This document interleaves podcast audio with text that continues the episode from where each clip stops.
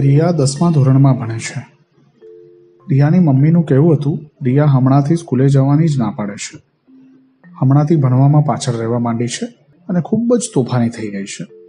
સ્કૂલમાંથી ખૂબ કમ્પ્લેન્સ આવે છે. છોકરા સાથે ફરે છે. કંઈ પણ કહું તો સામે બોલવા માંડે છે. રિયાની મમ્મી પણ બહુ મૂડમાં હોય એવું લાગ્યું નહીં. જ્યારે એમની સાથે વાત કરી, ત્યારે એમને વાત કરી કે અમારા છૂટાછેડાનો કેસ ચાલે છે.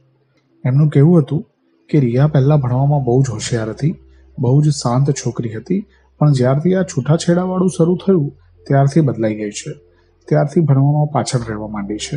રિયા સાથે વાત શરૂ કરી, પૂરી હિસ્ટ્રી લીધી, ત્યારે ખબર પડી, એના પપ્પા બેંકમાં મેનેજરની પોસ્ટ પર હતા અને બે વર્ષ પહેલા એમની બોમ્બે ટ્રાન્સફર થઈ હતી.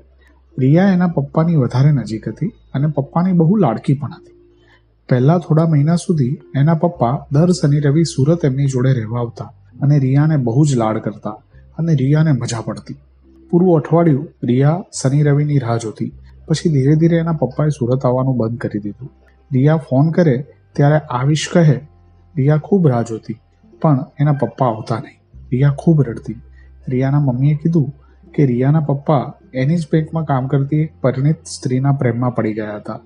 રિયાની મમ્મીને જ્યારે ખબર પડી, ત્યારે એમના માથે હાથ તૂટી પડ્યું. પછી તો જ્યારે પણ એના પપ્પા સુરત આવે, ત્યારે પતિ પત્ની વચ્ચે ખૂબ જ ઝઘડા થતા. પપ્પા, મમ્મી ખૂબ જ દલીલો કરતા. બંને એકબીજાના ચરિત્ર પર છાંટા ઉડાવતા, ગાળાગાળી થતી અને એના પપ્પા સોમવારે પાછા મુંબઈ જતા રહેતા. લડાઈમાં તો એવી વાત પણ આવતી, છૂટાછેડા થાય તો રિયાને કોણ રાખશે? થોડા સમય પછી રિયાને ખબર પડી કે એના પપ્પાએ બહેન જોડે લગ્ન કરવાના છે અને એમને રિયા જેટલી ઉંમરની એક છોકરી પણ છે, જે રિયાના પપ્પા જોડે રહેવાની છે. એટલે એના પપ્પાને, રિયાને રાખવાની ના પાડતા હતા. રિયાને ખૂબ દુઃખ થયું. જ્યારે મેં રિયા જોડે વાત કરી, ત્યારે એને કીધું કે મારા પિતાએ કોઈ બીજી સ્ત્રીને મારી મમ્મીના હક આપ્યા છે. પોતાની છોકરી જોડીને બીજાની છોકરીને અપનાવી રહ્યા છે. મને ખૂબ જ ગુસ્સો આવે છે. એટલે જ હું ભણી નથી શકતી. મને ક્લાસમાં પણ બહુ જ ગુસ્સો આવે છે. છોકરાઓ સાથે દોસ્તી કરવાથી મારું મન શાંત થાય છે. તમને ખબર છે? મારી મમ્મી પણ બહુ બદલાઈ ગઈ છે.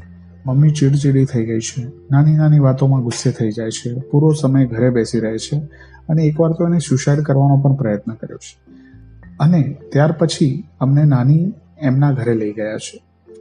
રિયાની મામીને રિયા એની મમ્મીનું પિયરમાં આવવું ગમ્યું નથી. એટલે વારે તહેવારે રિયાની મમ્મીને ટોણા માર્યા કરે છે. રિયાને એના મામાના છોકરા રવિ જોડે રૂમ શેર કરવો પડે છે જે રવિને પણ ગમતું નથી અને રિયાને પણ ગમતું નથી. રિયાનું કહેવું છે કે, હવે મારે ભણવું નથી. મારે ક્યાંક દૂર જતા રહેવું છે. જ્યારે જ્યારે હું મારા પપ્પા વિશે વિચારું છું, ત્યારે મને જિંદગી જીવવા જેવી લાગતી નથી. મારી મમ્મી મારી જોડે વાત કરતી નથી. હવે મારી મમ્મી નોકરી કરવા જાય છે. અમારા પૈસાની પણ બહુ તંગી છે. મારી જિંદગી પૂરી બદલાઈ ગઈ છે. રિયાને હું શું જવાબ આપું? આપણે એવું વિચારતા હોઈએ કે પુરુષ અને સ્ત્રીને એકબીજા સાથે ફાવે નહીં, તો જિંદગીભર સાથે રહેવાની જગ્યાએ અલગ થઈ જવું જોઈએ. અથવા તો તમે જેને પ્રેમ કરતા હો, એવું કોઈ પાત્ર મળે, તો એની સાથે જિંદગી જીવવી જોઈએ. પણ જ્યારે આપણે માતા પિતા બની જઈએ છીએ, ત્યારે બાળકના દ્રષ્ટિકોણથી વિચારવું પડે. શું બાળક પિતા વગર કે માતા વગર એની નોર્મલ લાઈફ જીવી શકે છે? હા માતા પિતા જો મરણ પામે, તો કદાચ બાળક સ્વીકારી લે કે એ કોઈના હાથની વાત નથી. પણ પિતા કે માતા, જ્યારે બાળકને છોડીને કોઈ બીજા પાત્ર સાથે જોડાય, ત્યારે બાળકની માનસિક પરિસ્થિતિ કેવી હશે? પિતા કે માતા પોતાને છોડીને બીજા કોઈ બાળકના માતા પિતા બને, ત્યારે બાળક કેવી રીતે એડજસ્ટ કરશે? હવે છૂટાછેડા થવા એ ખૂબ જ સામાન્ય બની ગયું છે. ત્યારે છૂટાછેડા લેતા પહેલા માતા પિતાએ બાળક સાથે કાઉન્સેલિંગ કરવું બહુ જરૂરી છે. પણ જ્યારે માતા પિતા છૂટાછેડા લેતા હોય, ત્યારે માતા પિતાની પણ માનસિક પરિસ્થિતિ એવી નથી હોતી કે એ લોકો બાળકનું વિચારી શકે. માતા અને પિતા બંને જણ પોતપોતાની જરૂરિયાતમાં અટવાયેલા હોય છે, ગુસ્સામાં હોય છે, દુઃખી હોય છે. તો વાક કોનો? રિયા જેવા કેસ હું જોઉં ત્યારે તેવું થાય, પંદર વર્ષની બાળકી પોતાને કેવી રીતે હેન્ડલ કરતી હશે?